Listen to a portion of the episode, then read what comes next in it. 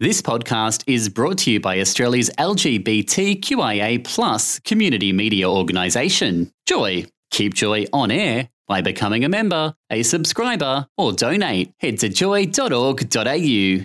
Joy, a diverse sound for a diverse community.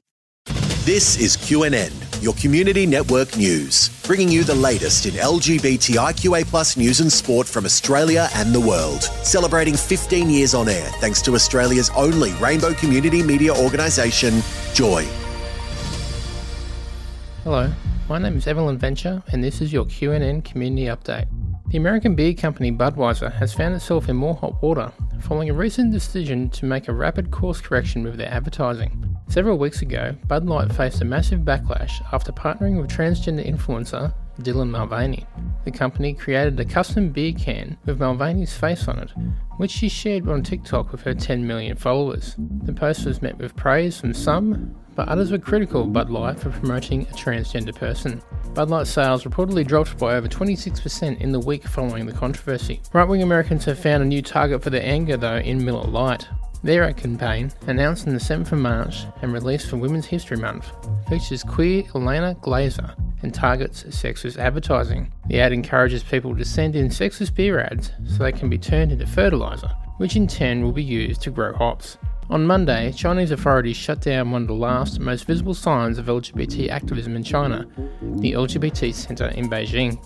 It's the latest, and one of the most symbolic, acts of censorship in a years-long campaign to erase the L G B T community from Chinese society. No explanation was given for the shutdown, but activists have said the group had been in trouble with the government for months. The long-standing Shanghai Pride was also cancelled after eleven years of operation.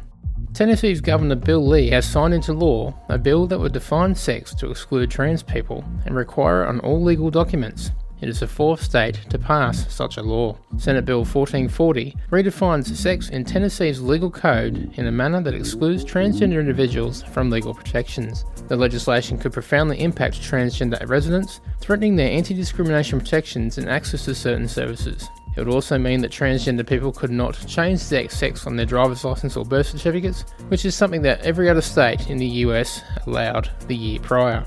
Penguin Random House, alongside authors, parents and a free speech group, have filed a lawsuit against the school district in Florida for bans related to race and L G B T topics. Legal action has been taken for violating the First Amendment rights of students, authors and publishers by removing books from its libraries based on ideological objections of their contents or disagreement with their messages or themes.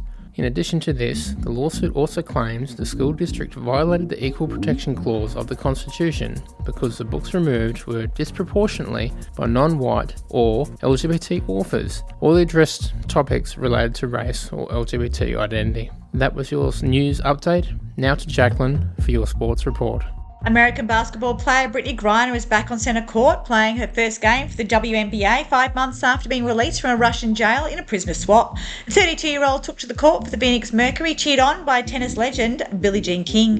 Griner was arrested at Moscow airport in twenty twenty-two when Russian customs officials found vape canisters with cannabis oil in her luggage. On May seventeenth, International Day Against Homophobia, Biphobia, Intersexism and Transphobia, World Health Organisation representative Evelyn Boymina joined Joy four point nine Sports Show Sideline and spoke about the removal of homosexuality from the classification of diseases. A group of experts appointed by the W H O reviewed the scientific evidence and concluded that homosexuality should not be considered a mental disorder. The W H O began the process of removing homosexuality from the I C D, which was finalized on this date in nineteen ninety. English footballer Jake Daniels has found love after coming out at age seventeen during an interview with Sky Sport in May twenty twenty-two. The now eighteen-year-old Blackpool player was the first professional player in British men's football to come out publicly since nineteen ninety. In an interview with Ryan Clark on the B B C sound show How to Be a Man, Daniels said he met his partner aged forty-six on Instagram, stating he has found his soulmate and couldn't be happier. And the International Gay Rugby Association has issued a statement in response to the selection of Israel Folau for the Kilkenny Cup at Wickenham. The I G R has expressed dismay at Folau's inclusion in the World fifteen team due to his stance towards the civil and human rights of L G B T Q plus people.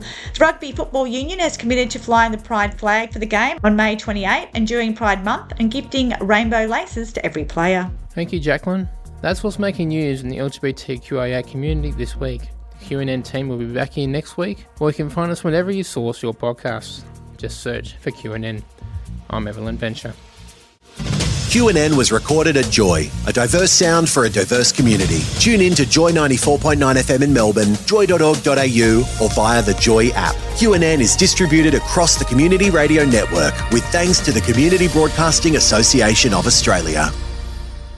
Thanks for listening to another Joy podcast, brought to you by Australia's L G B T Q I A plus community media organisation, Joy. Help us keep Joy on air. Head to joy dot org dot a u. Joy, a diverse sound for a diverse community.